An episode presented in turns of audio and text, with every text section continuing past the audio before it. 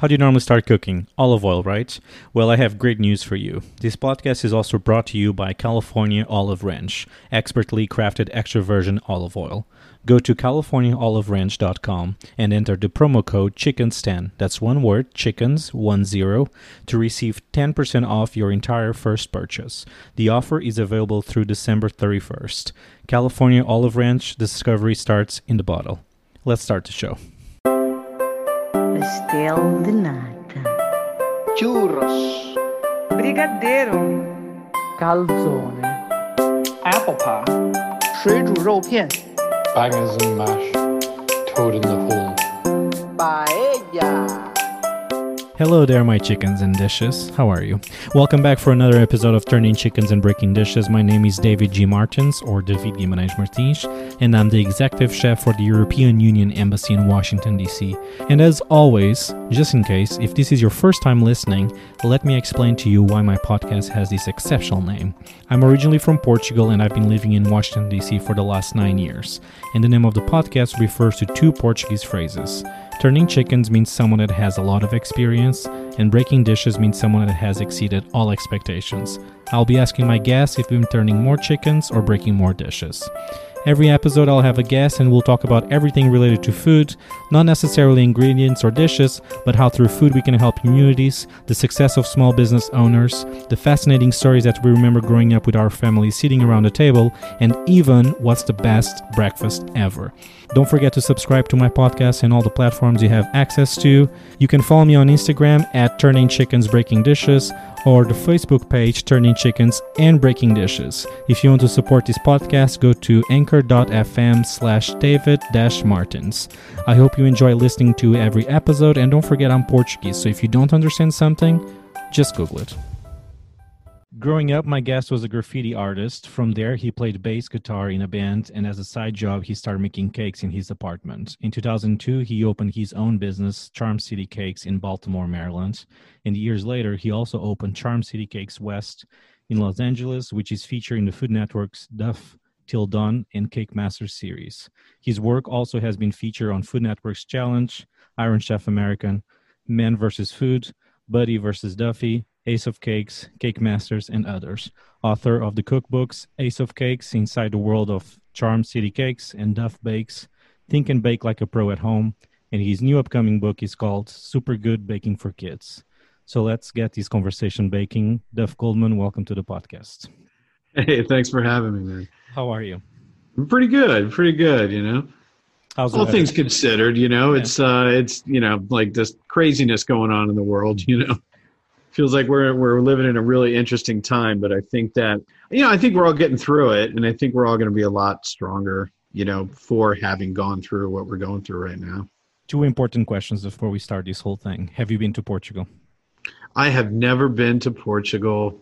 I know I've been all over the world. I've been to many, many places. I have wanted to go See, to th- Portugal. that makes it worse life. when people say that because, like, I've been all over the world, but not Portugal. Yeah, Uh, I know, I know, and it's just it's such a beautiful place. The art is amazing, the food is amazing, the people are amazing, the architecture is amazing, the museums are amazing. There's so much amazing stuff about Portugal, and I've never been. Do you know any Portuguese words? Os Mutantes. That's specific. Any reason why you know that? Uh, it's a band, Oh, okay. That's true. It's a Brazilian band. That's true. Brazilian band. Yeah. Do you know, do you know how, do you know how to say cake in Portuguese since it's your area of expertise? I'll give, Um, you, I'll give you five seconds for that, Duff. Do you know? Is it is it like pastel? No, we'll say we say bolo. Bolo. There you go. See now you learn something. See? Uh, that's a nice word too. Bolo. B O L O. Anyway, graffiti artist, right? Growing up. Yeah, Uh, What drew you to graffiti art, and do you have any? Do you have any crazy stories? Uh, yeah, I, yeah, I do.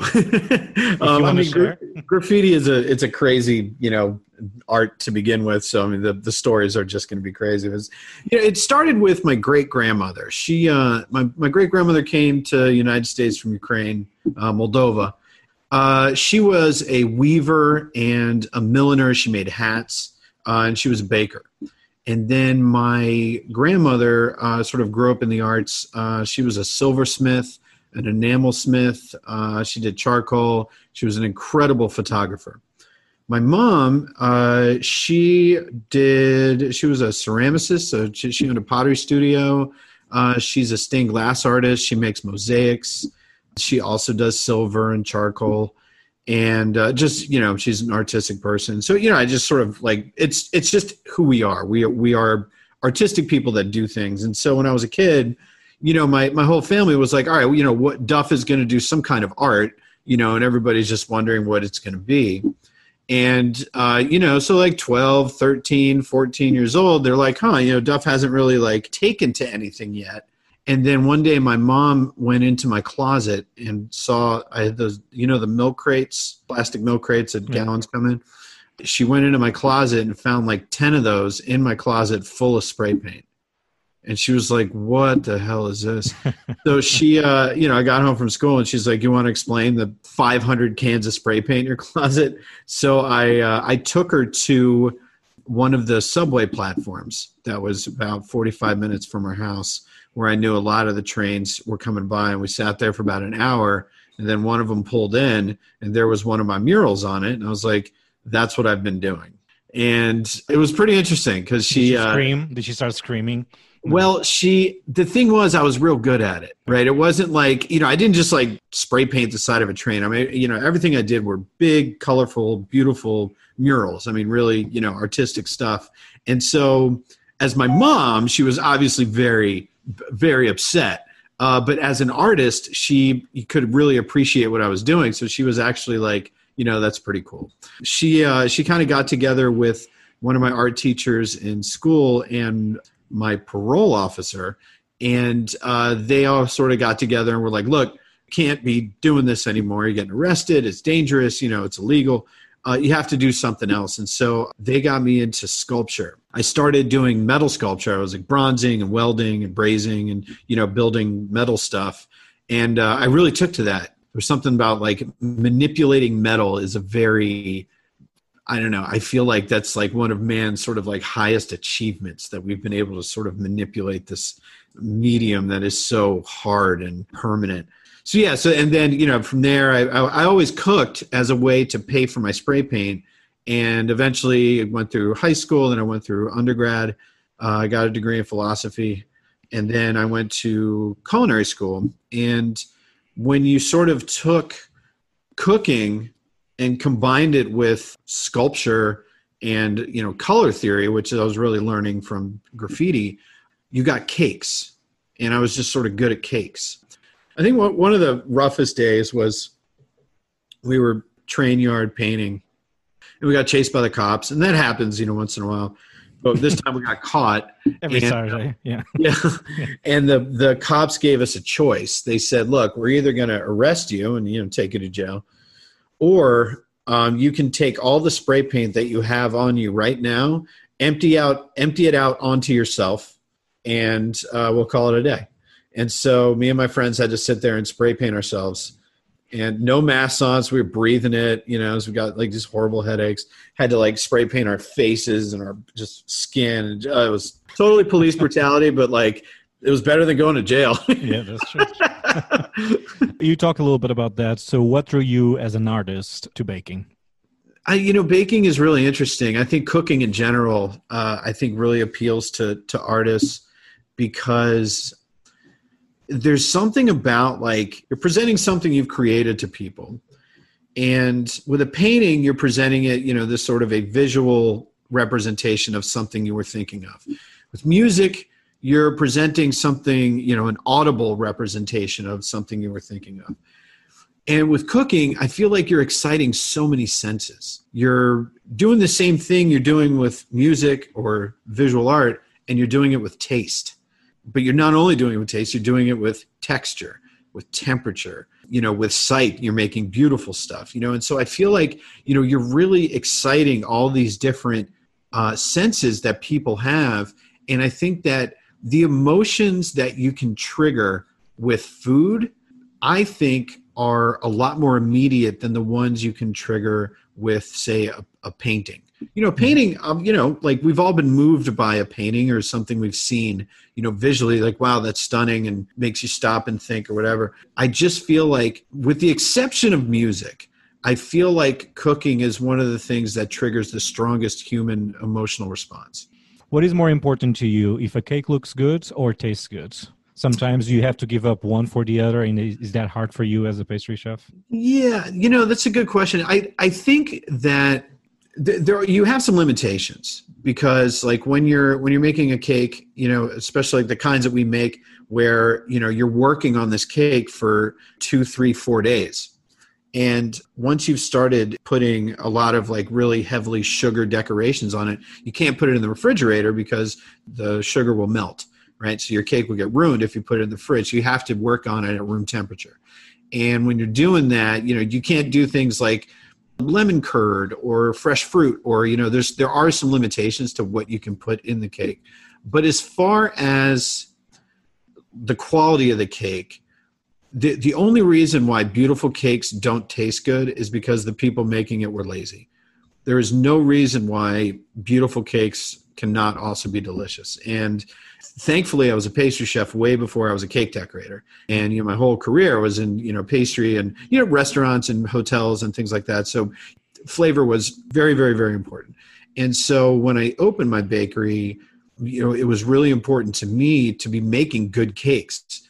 I can't tell you how many times you go to a party, you go to a wedding, you go to bar mitzvah, whatever, and you taste a cake and you're like, wow, that's not very good. Yeah. You know, and it might have been beautiful, but like, you know, what's the point of making something beautiful that you know you're going to destroy if it's not worth destroying in the first place? I say make it make it delicious so that like, wow, look at this cake. It's absolutely beautiful. Somebody spent a hundred hours hand painting this thing, and then you cut it open and it's delicious, you know, and then it's it's totally worth destroying where if it's not worth destroying, then just make it out of styrofoam or wood and eat some ice cream. Yeah, You yeah, exactly. Do you think? And see, this is my European me talking. So, and see, uh, when I arrive in the US, there's a lot of misconceptions we have about US food in general and baking and sweets. Do you think, for instance, you said about lazy, you know, like people just get lazy when they start making cakes like this. Do you think it's just also the volume of requests you have? Because if you go to, you know, a bakery in Portugal, for instance, and Portugal is mm-hmm. a little different, the pastry world, but even in France, I don't know. Do you think because you have two thirds, perhaps less requests, it's much easier for you to actually make you know everything from scratch instead of having thousands and thousands of requests you'd be like hey we have to cut Mm. some we got to have some shortcuts here do you think that's one of the reasons or that's not necessarily true I think it's it. Yeah, I mean, you know, there there are some factories that put out you know pretty decent cake. I think that um, a lot of times though, it's not necessarily a question of what's better or worse. It's what's cheaper. You know, because it like cakes. You know, in the bakery business, especially, and you know this, it's a volume game. If I was making baguettes, my bakeries in Baltimore. Baltimore and Los Angeles, I think on a busy week combined, we'll make 30 cakes on a busy week, right? So we mm-hmm. have to charge a lot of money for our cakes to, to even break even. But the kinds of cakes we're doing, that's just what they cost. If we were making baguettes, I wouldn't be able to stay open if I was selling 30 baguettes a week. You got to sell a lot of baguettes before you start making any money. And so I think part of it, it's the places that are making lots and lots of cakes. They're just, they don't necessarily, it's not about being lazy. It's just about having to cut cost. If they're making 3,000 cakes a week and they can shave off 25 cents a cake, that's big. So I think it's it's just that kind of business. But I think you're right. I mean, when you go to Europe, you know, I remember the first time I was in France, and uh, I was in uh, Lac d'Annecy, like near um, near Geneva. I went to a it was like a open air market, you know, food and stuff, and there was a guy that was just selling ham, and he was slicing the ham, and you know, I bought some ham, was eating it out of the package, and I was blown away by the fact that it it just tasted like ham you know it didn't taste like salt and sugar. You know what i mean? It it's it just tasted like ham and it was like just as an american i was so like wow this is what ham tastes like. Really eye-opening. And when you go to the bakeries in paris i mean i never really got it right until i went to paris. And everybody was oh man the paris and the pastries and you know and i haven't been to vienna yet either which i really need to do Um, but you know, I, I remember the first time I went to Paris, and I went into you know regular bakery. I mean, it wasn't like any you know, it wasn't some fancy Bougie one. Yeah, yeah, just you know, regular, and it just everything was beautiful and delicious, and it looked amazing, and it smelled incredible, and they were happy to see you, and you know, and it's like this is what they did. They had some pastries, they had some baguettes, and that was it. I think that what's nice about Europe, you get, you have Tesco, you have big grocery stores like, like we do here in the states, but you also have the bread baker and the pastry shop and the charcuterie shop and you know the guy that has pickles. You know what i mean? Like you, have these sort of specialists that this is what they do and people are still taking the time to shop like that as opposed to going to the tesco or the ralph's or the safeway and getting everything they have there and they're not a specialist at anything. The produce is it's pretty good it's not great it's not amazing but it's pretty good you know the butcher the, the meat is totally fine but it's not a butcher shop My mom every Monday she walks, you know, on Mondays she goes by her fish on the Yeah. fish store, and then she goes by her her breads, and then she goes by because it is it's just very different. But again, I think it's also that bakery like we were talking suddenly goes from 20 requests a day to a thousand that person would be like oh probably i got to do something here maybe cut Yeah. some corners and it's, it's difficult. Totally and but i think that the then you you have to start to think about your decisions. I mean look the world needs $25 cakes. I don't need to sell $25 cakes but the world needs them. People need cakes that are 25 bucks. I get it you know i totally understand but i like the european model a lot better what was the oddest cake request you ever got so man, we got we got some weird ones. We had one where uh, a nurses convention was in Baltimore, and so you know, it was a couple thousand nurses, you know, having this big conference, and so they came to us and they said, you know, we want to get a cake. And one thing we found over the years is that doctors and nurses have really twisted senses of humor, which I think they have to, right? You're dealing with the mortality of people. You have to be able to laugh because if not, it's just one, probably one of the saddest things ever. And so they asked us for a cake, and they they brought in this a model, this mannequin, and it was ba- it was just a torso. It was a human torso, no arms, no head, just literally the torso, and it had on it all the different types of bed sores that a person can get. You know, uh, you have different sort of lesions and infections and all these things and they wanted a cake that looked like that thing, that model. And I was like, man, that is graphic and disgusting. Like really like very detailed and slimy and gross. And they're like, that's what we want. And so we made it for them and they ate it up and we got like pictures of them like eating the the sores and oh god, I just it's I incredible. thought, I thought you have said like, "Oh, well, actually, we were very busy that week. I apologize." We did not do it." Is there anything that someone ever asked you and you were like, "I wouldn't do that," or "I just cannot do that"?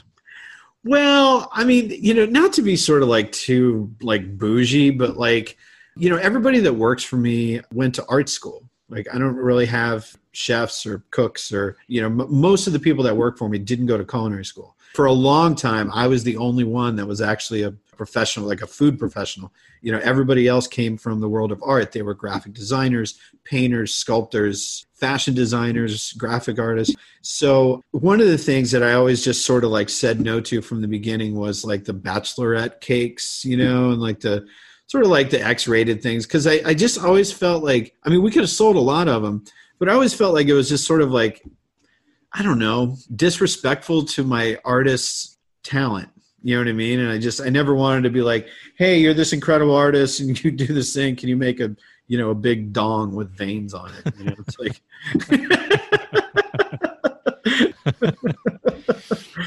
What is the most simple but delicious dessert for you? Hmm.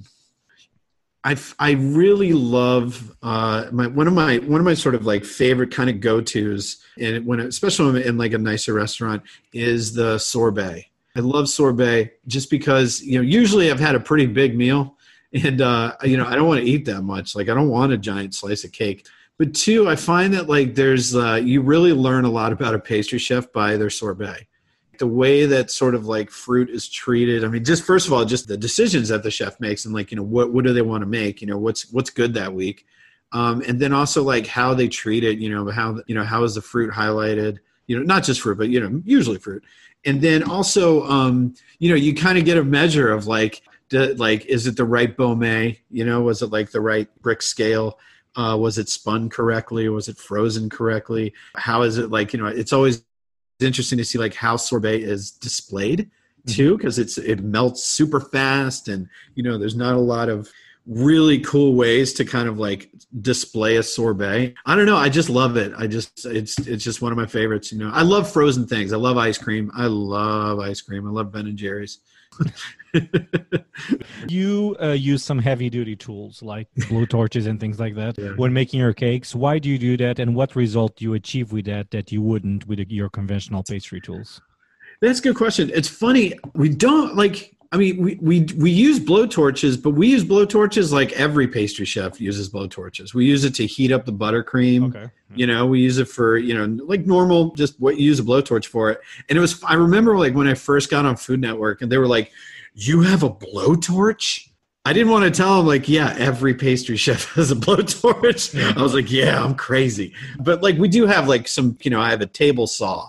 I have a sawzall. We got, I have an arc welder, you know, because a lot of times when we're building really strong armature for some of the really big cakes, you have to weld. You know, we got to put things together. I have band saws and jigsaws. I have a whole lumber room. We have a ton of just a lot of boards, a lot of lumber, a lot of PVC pipe. Like a hardware store. Yeah, it's it's like a hardware store. And I mean, really, like you know, a big section of both of my bakeries are nothing but tools and hardware, drills and saws and everything. And I like I remember like when I first started Charm City, I'm I'm a redneck. Like I'm from like a really like small town in Massachusetts.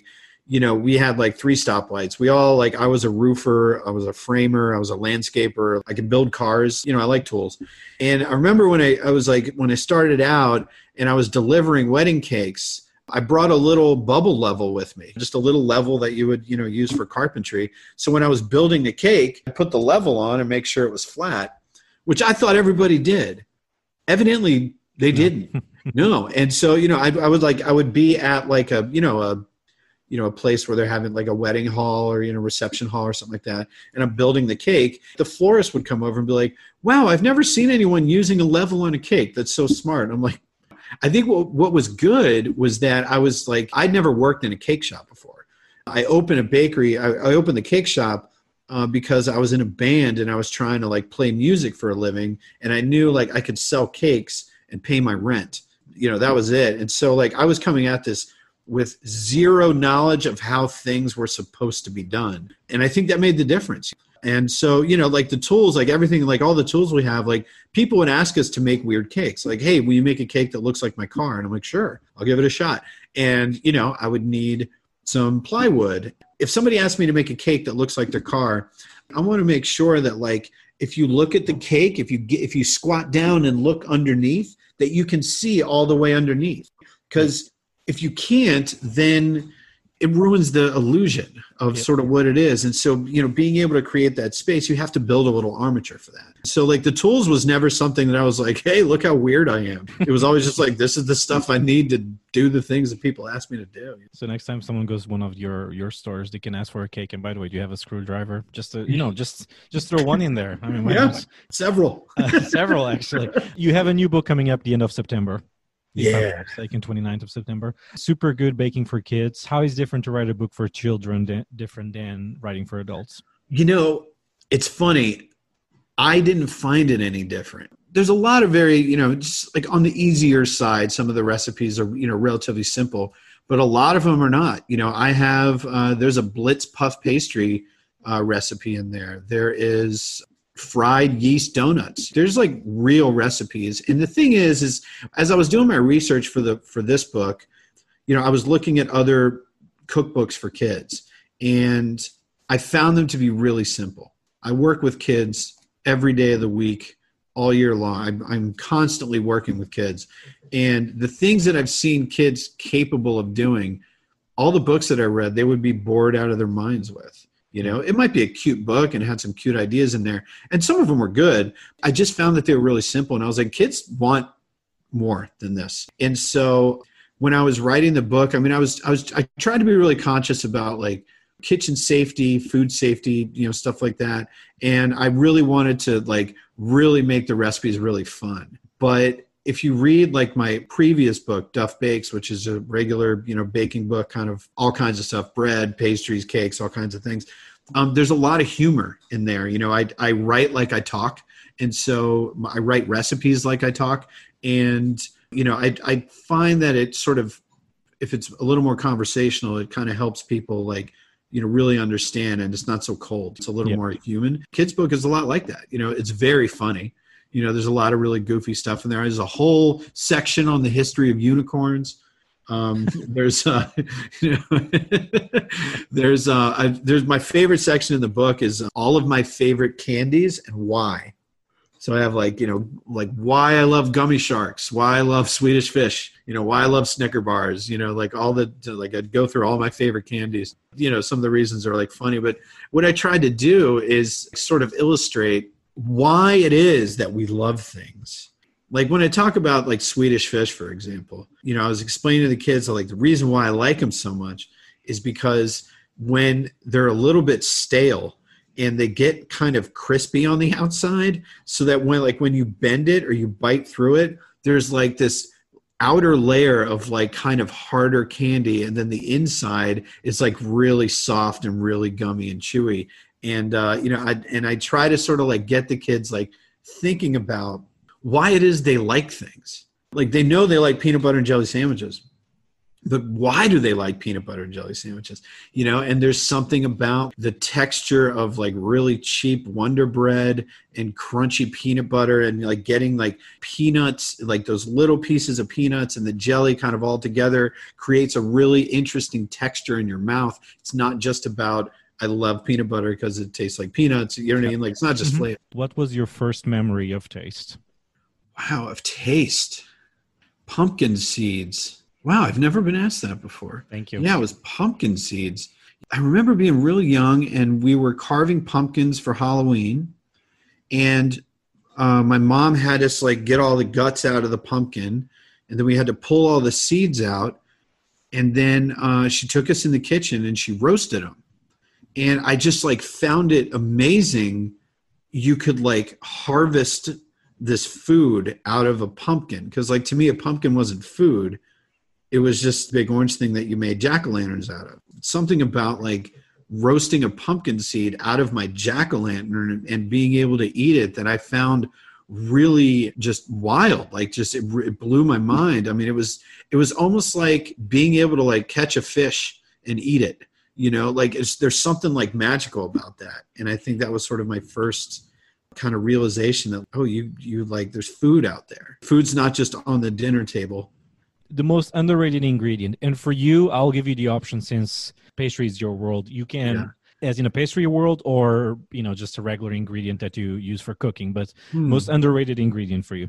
I think one of the most underrated ingredients in the pastry world is salt. You know, I think a lot of times people just don't think of salt as, you know, an ingredient. I mean, um, you know, all trained pastry chefs do, but the majority of people, especially with kids, and this is something I, you know, I stress with the kids all the time, is that everything needs a little bit of salt. Ice cream needs a little salt. Pie needs salt. And, uh, you know, so I think in pastry it's that. But in cooking, the most underappreciated. Hmm, that is a good question. Hmm. Hmm Yeah. i know Yeah, that's a that's a tough one. I'm just trying to think like what I like to cook with. I don't know. Yeah, that's I, fine dried chilies maybe. Find like I really I love dried chilies. I uh, I make a really good Texas chili. And uh, I have chilies in the house all the time, but I make a chili paste. I always have chili paste around because when I make a pot of chili, I always make extra chili paste just to have in the fridge. And I feel like just dried chilies just add such a depth of flavor to so many different things. overrated ingredients Oh man, cilantro. oh wow that was Yeah. straightforward Yeah. best breakfast you can have Oh man, I like to ski and snowboard, and um, I have a, a ritual that whenever I go with a group of people, or I, or just you know a couple, whenever whenever I go skiing or snowboarding, we're there for a few days. The first day, I will get up and make uh, eggs Benedict for everybody, And so I think like eggs Benedict, I don't know, it's just got ton of calories, a ton of fat, just gives you like energy all day to, you know, do your thing. And uh, it's just the most delicious breakfast.